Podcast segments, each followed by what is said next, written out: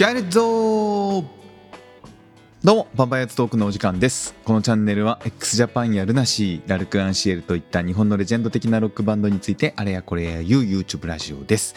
えー、YouTube ラジオということで音声が中心ですので、作業中の BGM 代わりに聞いていただければと思います。えー本日2023年11月の27日なんですけれども、えー今日はですね、ザ・ラストロックスターズのマスタリーについてですね、マスターリーなのか、マスタリーなのか、ちょっとあの怪しいですけど、えーこちらの楽曲についてですねあの解説したいなと思います、えー各メンバー一人一人のですねプレイの見どころだったりとかあとは原曲であります杉蔵さんのですねメシアですね、えーメサイアなのかメシアなのか。あ、まあ、こちらとの相違点や同じところなども解説していきたいなと思います。えー、と先日の、えー、とラストロックスターズのライブで、えー、と新しく発売されますゲームソフト鉄拳8かな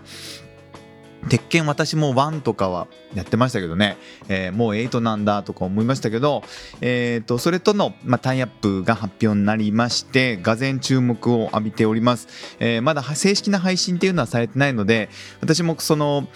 うんと現場でね現地でね録音された上がってるアップされてる音声を動画を見て、えー聞いてますのでちょっと不十分なところもあるとは思うんですけども、まあ、その点はまた、えー正式にリリースされて配信されたりした時のお楽しみということで、えー聞いていただければと思います。えーまあ、聞いたことない、まだあのそうですね、えー、と杉蔵のメシアをですね杉蔵さんのメシアをまだ聞いてないよという方は聞いてもらえるといいんですけども、まあ、一聴して分かるようにですね、えー、と結構同じところもあるんですがあれこんなとこないよねっていうところもありまして、まあ、一番やっぱり最初に耳につくのはあの杉蔵さんの楽曲の方ではですねメシアの方では、えー、と当然っちゃ当然なんですけどハイドさんのメロディーだったりとか、えー、とあとみやびさんのあのアジテーターのようなシャウトですよね。ああいったパートっていうのはもう全然ないので、まあ、気づかない人はもう全然その違う曲だというふうに思う方もいらっしゃるんじゃないかなとは思いました。えーですね、その辺についてちょっと詳しく言っていきたいんですが、まあ、まずはですね「ザ・ラストロックスターズ」これまでにその配信された楽曲っていうのがあ今ま、まあ、第1曲目が「ラストロックスターズで」えーとまあ、通称ビギディンですよね、えービギディンは YOSHIKI さんが作曲されてまあ、ラストロックスターズの最初のね名刺代わりとしてやっぱ YOSHIKI さんがまず最初にリリースして YOSHIKI さんの曲をね。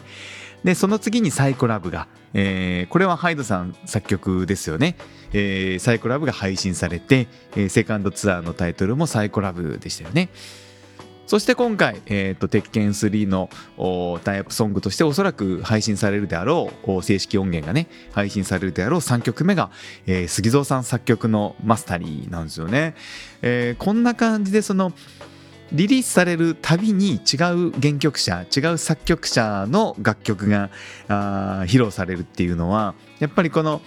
うーんスーパーバンドならではだなと思うわけですね。これで次の曲がまたその次配信される曲がみやびさんの曲だったりしたら最高ですよね、えー先日の3日間でもみやびさんが作られた楽曲が新曲として披露されてましたよね。えーなのであの曲とかが配信されたってなったらもうほんとね、4曲配信されて4曲とも原曲者が違うって私そうこういうの大好きなんですよね、えールナシーとかもそうじゃないですか。あ全員がシングルになるような楽曲作れるっていうね、えーなのでこれはちょっと私的には結構テンション上がるんですよねこの並びはね。では、えー、とメシアとまずマスタリーの、えーまあ同じところですね、えーキーは一緒なんですよ。D マイナーのキーですから、あの一見して本当あの聞いた感じだとですね曲調、まあ、曲のそのキーですね一緒なので、まあ、そのまま杉蔵さんのメシアに、えーハイドさんのメロディー乗せるってこともできますしあとテンポも大まか一緒ですね。うーんですね。音源の方で聞き比べるとまた違うかもしれませんけどまた大体一緒ですよ。あとメインとなるリフですね。じゃあつくつくじゃあつくつくじゃあみたいなね。えーあの辺も一緒ですわ。あまあちょっとラストロックスターズの方がごちゃごちゃしておる音源なんであんま聞き取れないところもあるんですけど、まあ大体一緒かなと。あとフックになる箇所があるんですけれども、あそこのコード進行ですね。えーと、ラストロックスターズで言うと,、えーと、激しいそのあのディストーションの刻みが抜けて「えー、にゃにゃにゃにゃにゃにゃにゃにゃ」ってあのハイド節炸裂する、えーと、メロディーが出てくるサビみたいなとこあると思うんですけどあれ杉蔵さんの「メシア」ではですね結構さらっと出てくるんですよね。多分楽曲5分ぐらいある中の箇所ぐらいしか出てこないと思うんですけどなのでさえその4小節とか8小節しか出てこないさらっと出てくるんですがただコード進行は大体一緒なんですよね。えー、B フラットメジャー7から、えー、Dm7、a マイナー7これの繰り返しだと思うんですけどもだからここを本当サビに持ってきたラストロックスターズバージョンってセンスいいなと思うんですけどね、まあ、その辺もまた後ほどお話したいと思います。あとトランシーな四つ打ちのビートですね。ドンツクドンツクドンツクドンツクっていう、まあ、えー、杉戸さんといえばトランスビートですけれども、あの辺も、えー、まあ、同じところっちゃ同じところですね。ただ、打ち込みのビートの上にね、ヨシキさんの生ドラムが乗っかってるんで、またちょっと違ったグルーヴ感になってるなと思うんですけどね。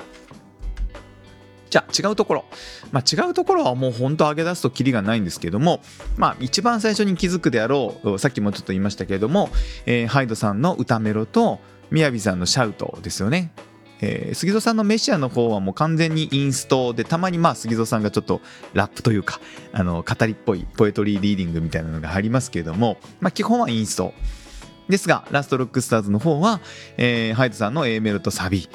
とみやびさんのまあ A ダッシュですかね、まあ、ハイドさんの A メロの後に出てきたり、えー、もしくはみやびさんのその A ダッシュのメロディーの後にハイドさんの A メロになったりっていう風になって、まあ、ちょっとツインボーカルっぽい要素を呈してまして、まあ、そこもまたちょっとかっこいいバンドっぽいなっていうところなんですよね。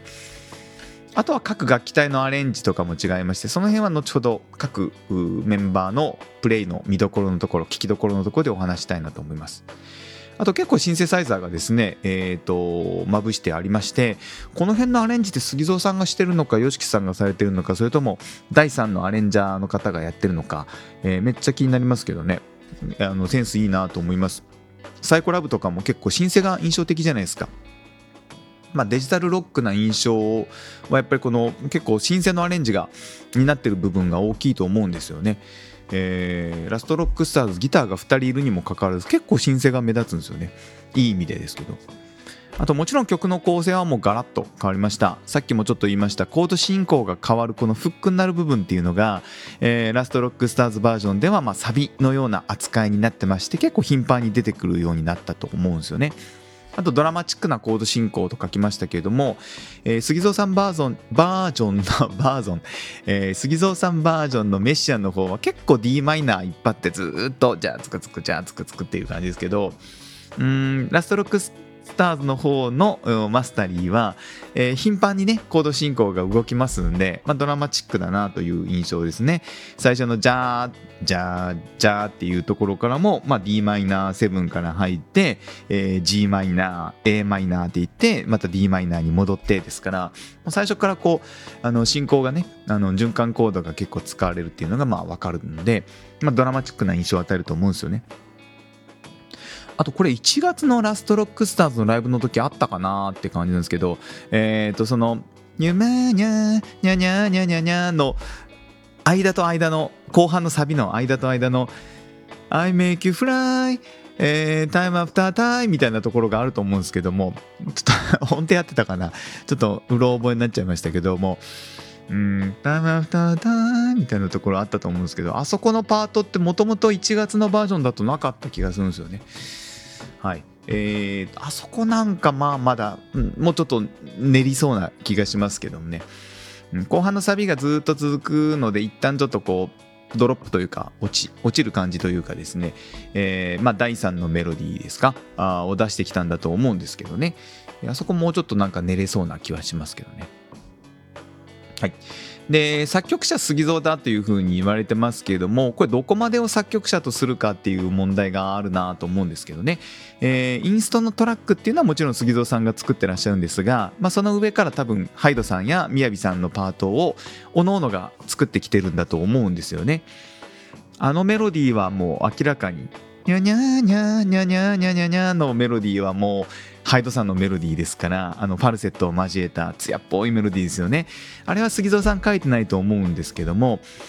こういう手法って結構ありまして、まあ、インストのトラックコード進行や曲の展開だけ、えー、作曲者が作ってでそこにボーカリストが歌メロをつけて、えー、作曲とするっていうのは結構バンドあるあるなんですよね。初期のルナシーだったりあと初期のラルク・アンシエルだったりもこの方法で、えー、作曲してますわ、えー、作曲者 J ってなってても歌メロは龍一さんが作ってるとかですね、えー、ラルクも、えーと、トゥルーぐらいまではそのやり方だったっていう話ですよね。えっとなのでヘブンリーぐらいか。あケンちゃん作曲ってなっててもハイドさんが歌メロを作ってるとかですか、えー、でこれやっぱ負担が大きいしあとは作曲者もねだんだん自我が芽生えてきて自分が作ったメロディー歌ってほしいみたいになってくるからやっぱりあの中期以降はあの各作曲者が自分の作ったメロディーをボーカリストに歌ってもらうっていう風になっていきますけども、えー、結構最初の頃はですね、えー、私もあの高校ぐらいの時にバンド組んでた時はこの作曲方法でしたね、えー、インストのトラックだけ作って、えボーカリストがメロディー作ると。なので今回のこのマスタリーの作曲方法っていうのは、まあ、ある意味バンドの原点に戻ったとも言えるなというふうに思うわけですね。で久しぶりに多分こういう化学反応があって、えー、おそらく、まあ、杉蔵さんもハイドさんもみやびさんももちろん YOSHIKI さんも結構テンション上がったんじゃないかなとか想像しちゃうんですよねバンドマンとしては。うんなので黒い目の場合はですね清春さんが、えー、っと作詞作曲の他にですねえー、作詞旋律みたいな確か名義があったと思うんですよね。えー、黒夢の場合もメロディーは全部清原さんが作ってたんで、えー、メロディー作ってるの俺なのに作曲者別っていうのはちょっと納得いかないみたいな感じで、えー、視率っていう名義があったんじゃないかなと思うんですけどね。はい。覚えてらっしゃる方いたらまた教えてほしいなと思います。でここからは各メンバーの、えーと、聞きどころをお話ししていきたいと思うんですが、えー、まずハイドさんですね、まあ、なんといってもやっぱあの何度かあの出てきてますけどもサビのあの艶っぽいメロディーですよね、えー、なんというかセクシーというかファルセットのいいところを使ってますよね。ハイド節炸裂だなと思います。あそこのメロディーがすごいやっぱり耳に残るんでキャッチーさがあってね。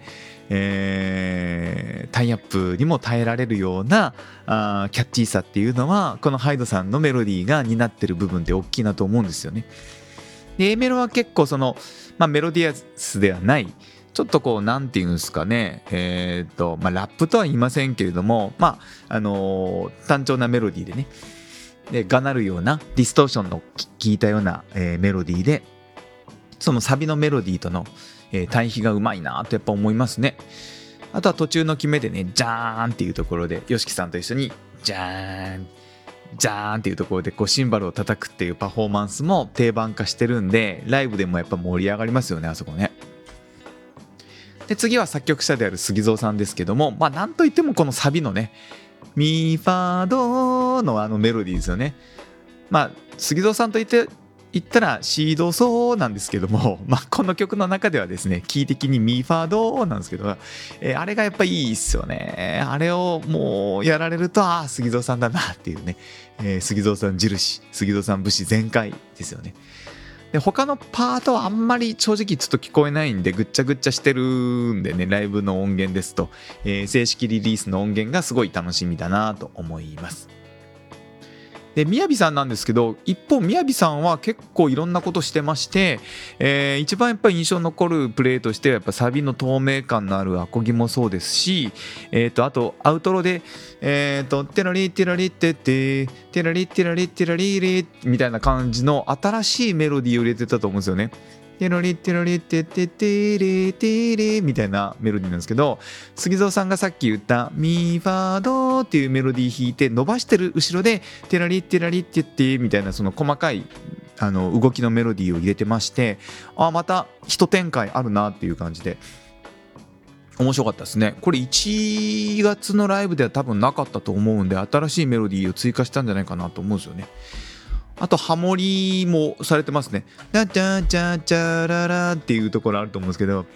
あそこのハモリを、えーと、ハイドさんに対して入れてらっしゃるんで、えー、ハモってもいるしその、えーと、シャウトみたいなとこもあるしアジテーターみたいなところあると思うんですけどだ結構縦横無尽にですね楽器から歌からあのハモリからあ、まあ、めちゃくちゃみやびさんが貢献してるなと思うわけですね。で最後 YOSHIKI さんですね YOSHIKI さんは一方この曲だとそんなにこううん目立った印象ないんじゃないかなと思うんですよね。えー、重厚感のある16ビートで普段のその X とかでのプレーは結構走り気味ですけどもこの曲はむしろですねちょっと重心後ろ気味にグルービーな感じに私には結構聞こえていいなと思うんですよね。かと思いきやサビのハーフテンポチキチキチキチキダンチキまあチッチッチッチダンチッチッチッチッチッチッチダンチッチッチって3拍目にあのスネアが来るあのもうお家芸ですよね。えー、でも、まあ、よしあの x ジャパンでのプレイほどドラマチックじゃないちょっと控えめなプレイに徹してらっしゃっててあのー、なんかこの曲はですねほんとフロントの3人の方がこう表に出て YOSHIKI さんは結構後ろでまあ、ビートを刻む方に、えー、集中してるっていう印象で、まあ、そのまあなんだろうなあんまり YOSHIKI さんが出てこない感じがいいなって ちょっと思っちゃうんですけどね。まあと思ってたんですけど今回のライブでアウトロに YOSHIKI さんのピアノのパートが追加されて、まあ、その辺はやっぱりしっかり YOSHIKI 印入れてくるなって思いましたけどね。えー、もうただじゃ俺の曲は終わらねえぞと、えー、俺のバンドはただじゃ終わんねえぞっていうかね、えー、ちゃんと YOSHIKI さん節を入れてきたなという印象でまあそれはそれでいいなと思うんですけどね。あのプレイがあるからなんかこううん曲のクオリティが上がるのかなと思いました。ということでまとめとしましてはもうまさに本当この4人、えー、誰が欠けても成立しない、えー、このメンバーじゃないとできできなかった名曲だと思うんですよね。ラストロックスターズのラストロックスターズ、まあ、通称ビギリンとかあとはサイコラブの方は、まあ、結構その楽器隊いなくてもいいんじゃねみたいなところあったと思うんですよね。もしくは楽器隊も本当にあの人たちが弾いてるのかなみたいな感じがあったと思うんですけどマスターリーはマスタリーは イントネーションがもう全然はっきりしないですけどマスタリーはやっとなんかこの4人の化学変化が曲に出てきたっていう感じがしてですね私すごい好きなんですよね。で格闘ゲームのあのスピーディーな感じ、えー、タイアップにもすごいぴったりだと思いますしまあもともとは杉蔵さんの「メシア」っていう楽曲ありましたけれどもここまで来るともうカバーっていうよりはやっぱりもう別の曲ですから、まあ、タイトル変えられたのも良かったと思うんですよね。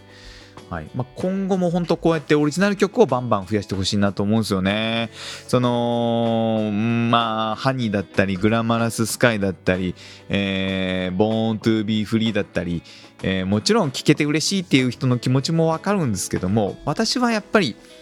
うんラストロックスターズのオリジナル曲が聴きたいなと思ってるタイプなので今後もバンバンオリジナル曲増やしてほしいなと思いました。えー、最後になりましたけれども私過去にもですね、まあ、それこそサイコラブについて語ったりとか、えーと、ベニース・ダ・スキンベニース・ダ・スキン、えー、き比べとかですねあとは「ハレルヤ」について考察したりとかまあ、ビギリンですね。ビギリンについても楽曲の解説とかもしてますので、えー、もし興味がありましたらですね、聞いていただけると嬉しいなと思います。やっぱりバンドですから、まあ、キャラクターももちろん魅力的ですけども、まあ、楽曲アーティストなんでね、えー、音楽についていやいや言うてなんぼかなというところがありますからぜひぜひ楽曲のこういう考察解説系の動画も、えー、見ていただけてコメントいただけると嬉しいです、えー、最後までご視聴いただきましてありがとうございました。また次の動画でお会いしましょう。さよなら。